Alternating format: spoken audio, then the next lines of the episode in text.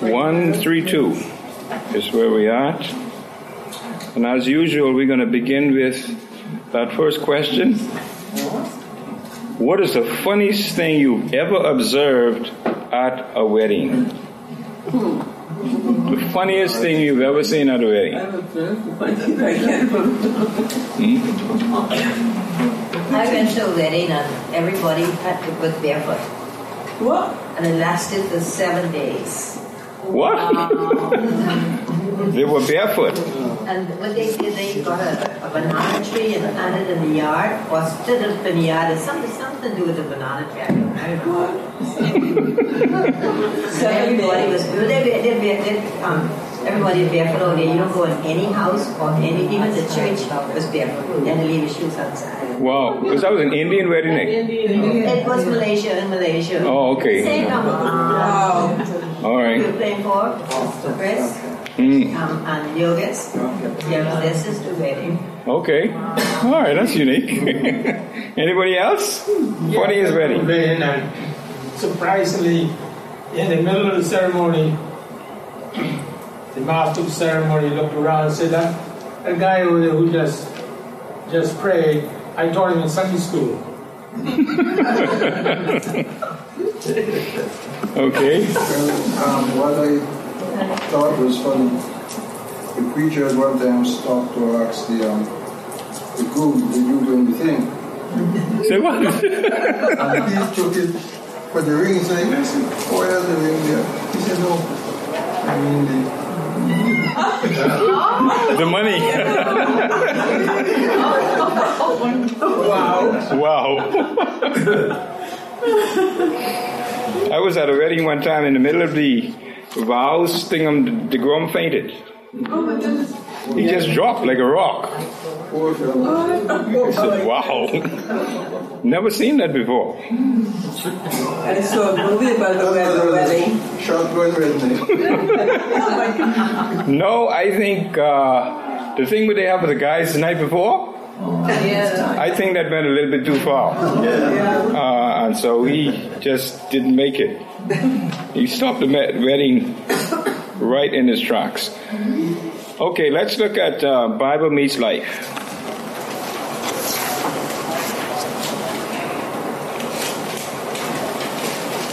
Okay, so today, uh, in some of our, in, in some, today in some of our culture, some in our culture is confused about marriage, but God's original intention for marriage is made very, very, very clear, isn't it? Yes. Okay, let's have someone read Bible Meets Life.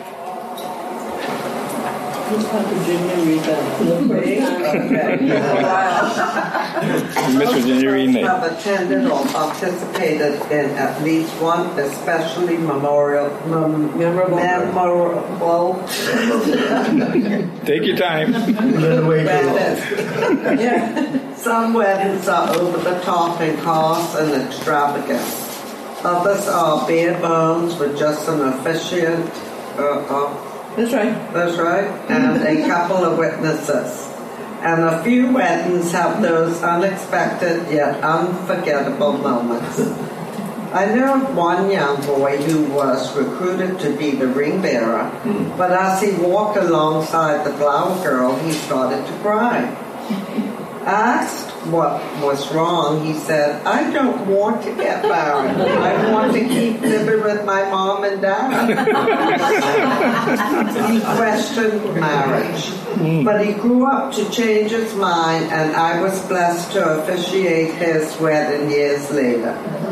A lot of people these days question the whole nature of marriage. Who can carry whom? What makes a marriage a marriage? Or even if marriage is needed at all. Marriage is still a good idea, and it's a good idea because it originated with God. You likely know couples who are a great advertisement for what God intended when He brought the first woman to man. For those who question marriage, God has given us the answer. Okay, and what is the point? Marriage is between one man and one woman for life. For how long? Life. For how long? Life. For life. Life. Life. Life. Apparently, some people just don't get that. It is for life. I know one in three months they were divorced. Hmm? I know one in three months they were divorced. Three months. Not even a year. No. It's tragic. It's sad. Yep. Heavenly Father, remind us of the sacred union of marriage and remind us to highly value marriage as a gift from God, from you, the eternal God. In Jesus' name we pray. Amen. Amen. Okay, let's look at the first pa- passage we have. Uh, but before that, let me look at let's look at the setting. Let me give you the setting. God formed and fashioned everything that exists according to His plan and His purpose. In each element of creation, God proclaimed it was Good. good, with one exception. God declared it was not good for the man He had created to be alone. That's the only thing that God said it wasn't good. Thus, the Lord created a suitable, you can under, highlight that word, suitable, mate for the man, fashioned from his own body. The man's mate would be called woman. In this action, God initiated the marriage relationship, the union of one man, one woman for life. Okay, now let's read that passage that we are quite familiar with. Who want to take it? Go ahead. Then the Lord God said, It is not good for the man to be alone. I will make a house for Corresponding. to him. Okay. The Lord God formed out of the ground every wild animal and every bird of the sky, and brought it to the man to see what he would call it. And whatever the man called a new creature, that was its name. The man gave names to all the livestock, to the birds of the sky, and to every wild animal. But for the but for the man, no helper was found corresponding to him. Hebrew helper, verse 18. The Hebrew word refers to one who aids, assists, or supports. In the Old Testament, it is often used to refer to God assisting his chosen people. Through God's work of creation, he declared it was good. At the conclusion of all he had spoken into existence, God saw all that he had made, and it was very good indeed. Genesis 1:31. But in Genesis 2, 18, we see the first time God declares something was not good. It is not good for the man to be alone. Many parents discipline their children by putting them in time out and making them sit by themselves. The worst punishment is prison in solidarity confinement, being confined to a cell alone. God created us to live with others, being created in the image of God means that first and foremost we are to live in relationship to Him. But we also made us, but He also made us for a relationship with others, a sense of unity, part of God's design for us. Deeper, still, God's design for Adam was to live in a special relationship with one person. I will make a helper corresponding to Him. We can rightly conclude God's already knew what he was going to do. He was going to create woman. But first, he will really do animals. Pass on. God allowed Adam to identify and name all the, all the animals. And in the process, the man discovered what God already knew. For the man, no helper was found corresponding to him. A dog or a cat can make a wonderful companion, but no animals can replace or match what God has in mind. God was setting the stage for Adam to truly value what God was about to do for him. Let's be clear about the meanings of helper. The helper Adam needed was not someone less than was subservient to him. Biblically written, writers use the same Hebrew word to describe God helping his people. Moses, Moses named his son Eliezer Eliezer. because he had said, The God of my father was my helper and rescued me from Pharaoh. So, Exodus 18 4. My, my helper comes from the Lord, the maker of heaven and earth. Psalms 121 verse 2. God created Eve to aid and support Adam. What he lacked, she, he, what he lacked, she would accomplish. Both male and female are created in the image of God. Genesis 1:27. And both genders are equal in important. We are equal in our essential nature.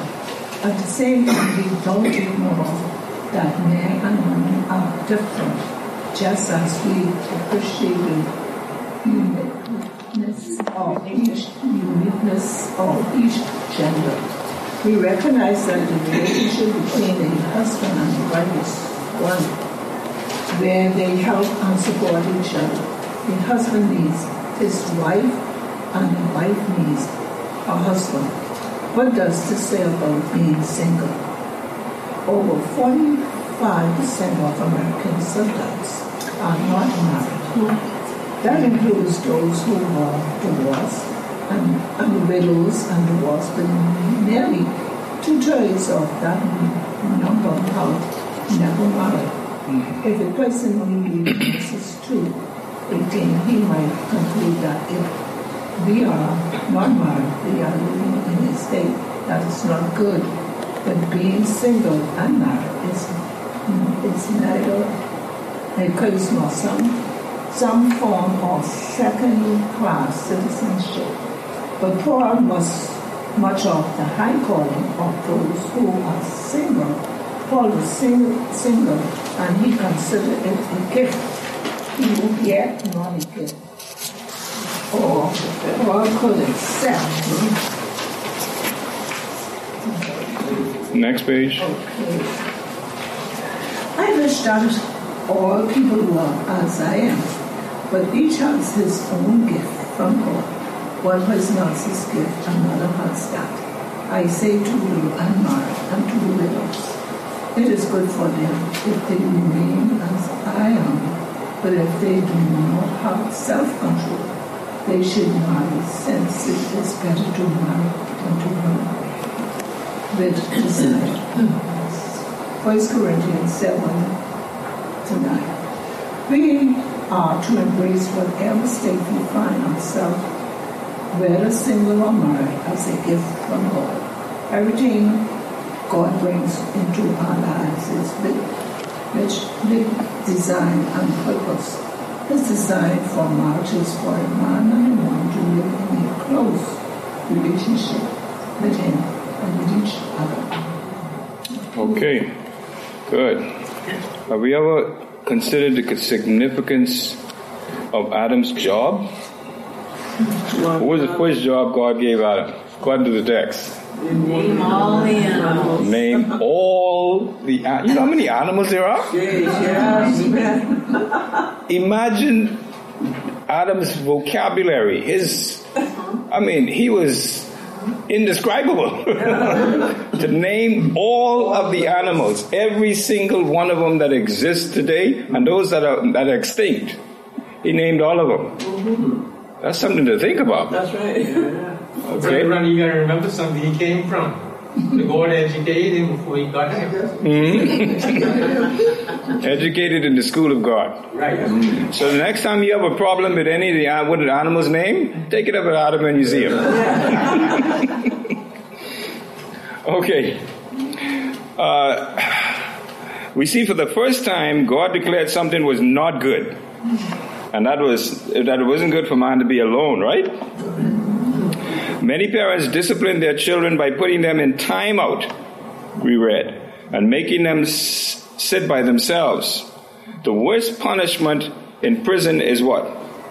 Solitary. Solitary confinement. Especially for people who like be around people. That's that's tough. Solitary confinement. Being confined to a cell all alone, but God created us to live with others. Being created in the image of God means that first and foremost, we are to live in relationship to Him. But He also made us for a relationship with others. A sense of community is part of God's design for His people, for each of us. And so God says, It's not good for man to be alone. I will make him a helper, corresponding to him. Uh, next, we see, uh, we learn that how God created the woman. But first of all, let's look at the, the first question, the second question we have. What is the value in a spouse who complements but is different than you? What is the value of a spouse who complements but is different from you? Who want to go first? to learn what she is all about, and as um, as Solomon declared, the ways of a woman is past finding out. Good escape, but here's come. Good escape. Repeat that. I said, um, it, uh, the question is, what is the value in a spouse who complements but is different than you? And my answer is, is to learn what she is all about, but we have to be reminded that Solomon said, um, the ways of a woman is past finding out, so that's what we must But remember, the Bible also tells the husband to study his wife, Yeah. right? So Okay. that's my answer to the question. Anybody else got another answer? Yeah, my husband is so opposite me. We're both so opposite, but we make a great, complete whole together. You know, most couples. I need him. I am not. We don't duplicate each other. Yeah, and, and if we are all oh, those who us who are married, uh, think about it, it. Is that the way? That's the way it is with all married couples. Especially when God has brought you together, He brings you together in such a way that you complement each other in all of your your differences. Brother Randy, probably this will be my last visit here. The only thing this room is we agreed to meet in this church at 4.30 on the 20, 28th December 1965. Outside of that,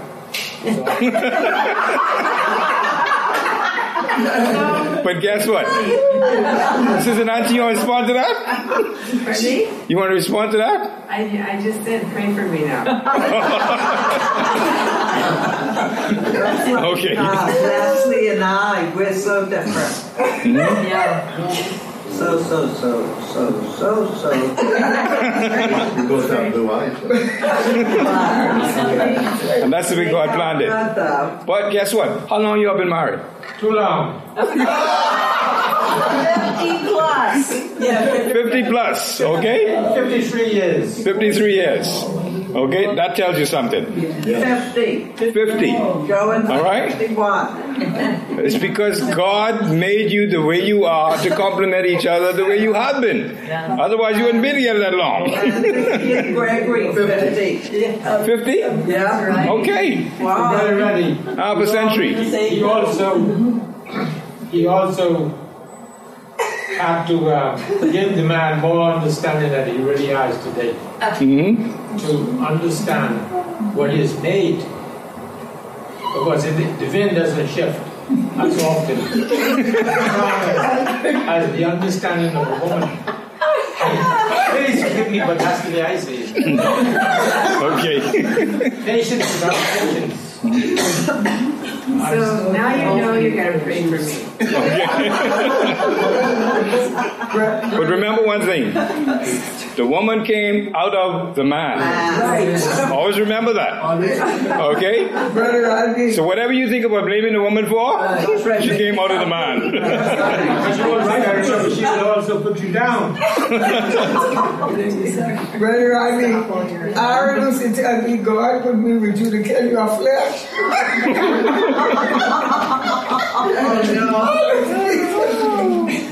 Okay, that happens too.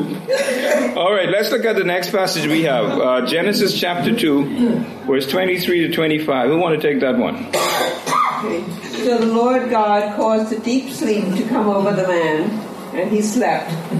God took one of his ribs and closed the flesh at that place. Then the Lord God made the rib he had taken from the man into a woman and brought her to the man. Yeah, go ahead. God had the ideal solution for Adam. Adam was created from the dust of the earth, but to create the woman, God performed the first surgery. Mm-hmm. He put Adam to sleep and took a rib. Eve also was a special creation from God. He took some of the same stuff he had used to create Adam and created her. Being made of the same substance surely underscored and reinforced the unity between them. People have made much of the significance of Eve's being made from Adam's rib. The most common explanation for the rib or- originated with Thomas Aquinas. Oh, my stool. it was right for the woman to be made from a rib of man. First, to signify the social union of man and woman. For the woman should ne- neither use authority over man, and so she was not made from his head nor was it right for her to be subject to man's contempt as his slave. and so she was not made from his feet. Instead of making too much of the significance of the rib or reading a meaning into the rib that may not be there, let's focus on what the rib does tell us. Man and woman are made of the same substance.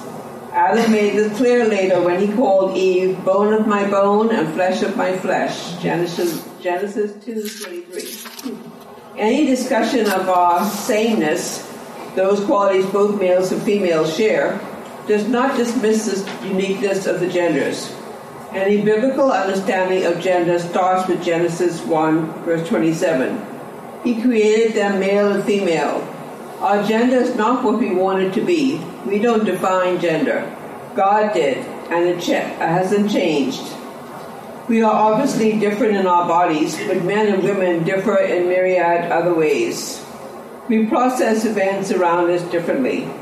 Men tend to compartmentalize the parts of their lives, such as work, recreation, family, and so forth. However, all facets of life connect and overlap for women. Women and men communicate differently. Women talk to share feelings and opinions. Men talk to get information and find a solution. For sure, these are generalizations, but we can all identify ways men and women do things differently. Our differences do not make one gender stronger or superior to another. Unfortunately, the world often has seen it differently. In some cultures, for example, women are treated like slaves or property. From the beginning, God created the genders unique, but always has considered them equal. Jesus elevated women to the status God originally intended. Christianity brought a love and respect for women unheard of in the Roman world. Husbands are to love their wives even as Christ loves us, sacrificing all for them as he gave himself for us. Ephesians 5, verse 25. When God created the woman and brought her to the man, she was the perfect helper for him. She filled in what he lacked, and they completed each other. The man and the woman were made to complement and balance each other. I know that to be true in my own marriage. That's why I lovingly call my wife my better half. Mm-hmm. Okay. I call my wife the best half. and some say the other half. Mm-hmm. Okay, notice there's a paragraph there that says any discussion of our sameness, these those qualities both male and female share, does not dismiss the uniqueness of the genders. Any biblical understanding of gender starts with Genesis 1:27. He created them male and female. Our gender is not what we want it to be. We don't define gender, God did. And it hasn't changed. Okay, but many people are defining gender today, aren't they? Oh yeah. You know, it's it's it's sickening to to, to hear what people are saying today and doing today. A question. Vote for this week. Hmm? They had a vote for Lynn I mean, this week. Going through the market. What? Mm. That is from this week. Mm. Question number three. In what ways does our culture challenge God's distinct design of men and women? In what ways? In all ways now. Yeah, everywhere. I heard a guy one time. Uh, remember that guy who got beat up? The fellow who they attacked. There was a guy who on one of those television shows. Uh, he got attacked, and uh, yeah, um, and uh, I got a clip, a news clip, uh, where he was talking to one of the reporters, and he said, "God made him the way he is." I said, "You got to be kidding me!" And he's openly gay. How, I said, you know, my point is, first of all, God doesn't make mistakes. God knows exactly what He's doing. We see it right here in Genesis. Okay, God made them male and female, created them. Right. There was no cross in between. All right, God made. God doesn't make mistakes, and He knows exactly what He's doing. All right, and so whenever I hear people talk about God made them the way they are, I say that's the devil talking. It's only the devil talking, mm-hmm. And their their minds have been darkened. They are confused and mixed up. Mm-hmm. Y'all excuse me while I just uh, say this. I happen to be watching one of those um, shows on the television and they do where the, they have these couples that go in, these people that go into various homes to do, redo their homes for them and clean up and change around. And this was a home out in in in in, in, in Long California, right? California. Yep. And it was two young girls. They, Mhm. they appeared in their early 30s, I take it. Mhm. And they all seemed to be very intelligent and whatnot. And um, uh, it was two Japanese ladies who came into their home. And um, um, when they were dressing uh, who they were, and this is, I am so and so, and this is my wife, so and so. I, I, I sat with my mouth open. Wait a minute, I didn't hear right. you know, one was the husband, the other was the wife. One was there, was there. What, what, what I don't get is how do they distinguish that? Yeah. You got two man, two men, and one man has said, "This is my wife." Yeah. This is crazy. It's ridiculous. Question number three. As we move quickly, um, in what ways does? Oh, we we, we did that question. Always, yeah. Okay. Uh, next, we will look at one of the passages used by Jesus and often used in wedding ceremonies. Let's look at that. That's Genesis chapter 2, verse 23 to 25. Who want to read that one? Um, and the man said, This one at last is bone of my bone and flesh of my flesh. This one will be called woman, for she was taken from man. This is why a man leaves his father and mother and bonds with his wife, and they become one flesh. Both the man and his wife were naked, yet felt no shame. Go on. Continue? Yeah, go on. Key words one flesh. Referencing the sexual union between husband and wife, the term symbolizes the multifaceted relationship between the two. For example, monogamy, community, interdependence, accountability to each other. Adam may not have known he needed a helper corresponding to him, but he recognized it as soon as he saw the woman. Hmm. Adam's opening statement, this one at last captures that idea. Now, Adam had someone like him, someone to whom he could relate and who completed what was lacking in him.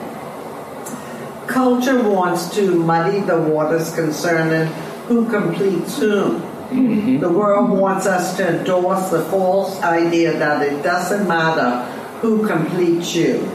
Sinfulness has distorted God's ideal, ideal for men and women. Unless they embrace His standard, they will never realize what completeness is. In His love, God created men and women in a certain way but by choosing their own standard and attempting to redefine marriage, many today miss out on the joy of life. The Bible doesn't show marriage as anything but a relationship between a man and a woman. And it is a covenant relationship. Covenant is a powerful theme throughout the Bible. It is most strongly seen in the various covenants God established with his people. These covenants are binding commitments between two individuals or groups. Of course, the ultimate covenant is the eternal covenant through Christ. Marriage is the first covenant seen in the Bible. Adam expressed the oneness that was in his relationship with Eve. This one at last is bone of my bone and flesh of my flesh. This one will be called woman, for she was taken from man. This oneness is reflected in the actions of the couple. A man leaves his father and mother and bonds with his wife, and they become one flesh. No, go on. Go on. Uh, Jesus Okay. affirmed. Jesus affirmed the binding covenant of marriage. Haven't you read, he replied, that he who created them in the beginning made them male and female? And he also said, For this reason a man will leave his father and mother and be joined to his wife, and the two will become one flesh. So they no long so they are no longer two, but one flesh. Therefore, what God has joined together, let no man separate. Matthew 19, 4, 6. Marriage involves two people, a man and a woman, united in commitment. They leave their parents' home to form a new home together. In marriage, the man and woman are dependent on each other and responsible for each other. In the Lord, in the Lord, however, woman is not independent of man, and man is not independent of woman. But just as woman came from man, so man comes through woman, and all things come from God. 1 Corinthians 11, 11 to 12. The man and woman also share the responsibility in spurring each other towards Christ. In Tim Keller's book, The Meaning of Marriage, he wrote, Each spouse should envision the day you will stand together before God, seeing each other presented in spotless beauty and glory. To hear God say, Well done, good and faithful servants. Over the years you have lifted one another up to me. You sacrificed for one another. You held one another up in prayer and with thanksgiving. You confronted each other. You rebuked each other. You hugged and you loved each other and continually pushed each other towards me. And now look at you. You're radiant. How would. Okay, that's that? Yeah, that's it. Okay, we got two questions. Uh, question number four is why is separation from parents a part of the design for marriage? Why is separation from parents part of the design for marriage? Why do you think? Each parent that will take decide their child whether they know it or not. Okay.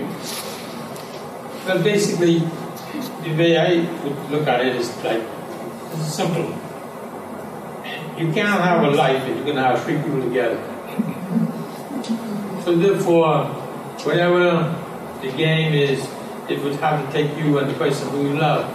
Because the love that you would have for your parents is not the love that you would have for your wife. Mm-hmm. So therefore, it's a natural thing for you to go closer, you to bond with your wife more than your mother. Right. And that is the way I see it. Of course, that could be wrong. Mm-hmm. But that's the way we live. Okay. It says, it says, uh, marriage involves two people, man and woman, united in commitment. They leave their parents' homes to form a new home together. Okay, so they get out of their parents' home, leave that behind, and they go and start their own home. Yeah, and they work out their own different They work out their own differences and the issues that relates to having their own home. All right. Okay. Yeah, God told Abraham when he called him, said, leave your parents and come. Go to a place I'll show you. hmm Question number five, last question. How would you explain the concept of one flesh? we had a mention of that here uh, in the paragraph, but how would you con- uh, explain the concept of one flesh? Look at the key word again. Referencing the same union between husband and wife, the term symbolizes the multifaceted relationship between the two. For example, monogamy, community, interdependence, accountability to each other. Okay, one flesh. Brother Randy, today I look at it when two people, man and woman, get get married. Whoever's the, cere- the master ceremony, he said, "Home, God has joined together." They put both hands, at least me and Nancy's hands, was together. and he said, "You become one flesh." So right before the altar, you you started out and you you wake up in the same, you, look, you walk in the same path. Mm-hmm. Not That's with right. your mother, your father, or nobody else. That's right. One flesh. You leave mom and pop behind, Right. and you take on one flesh. Right. Okay. All right, let's look at how we can live this out. Uh, page um, 141. How will you how will you embrace and live out the truth of this passage? We got three options: pray, list, and respect. First one, pray. If you are married, pray for your spouse daily. If you're not married, pray for those who are. Pray marriages would be lived in ways that honor Christ. So you got two options there. If you're married, pray for your spouse. If you're not married, pray for those who are married. And then pray that the marriages would be lived out in a way that they are God honoring. And then list. Make a list of the strengths and qualities your spouse brings to your marriage. Those traits that make for a strong marriage. If you're not married, list the qualities you would look for in a mate. Okay, so that's another twofold option, that one there. And then respect. Respect all individuals as created in the image of God and show grace and compassion to those who disagree with the biblical definition of marriage. And that's a tough one, isn't it? Showing respect. Uh, well, well, showing grace and compassion to those who disagree with the biblical definition of marriage. Now, that's not easy to do, is it?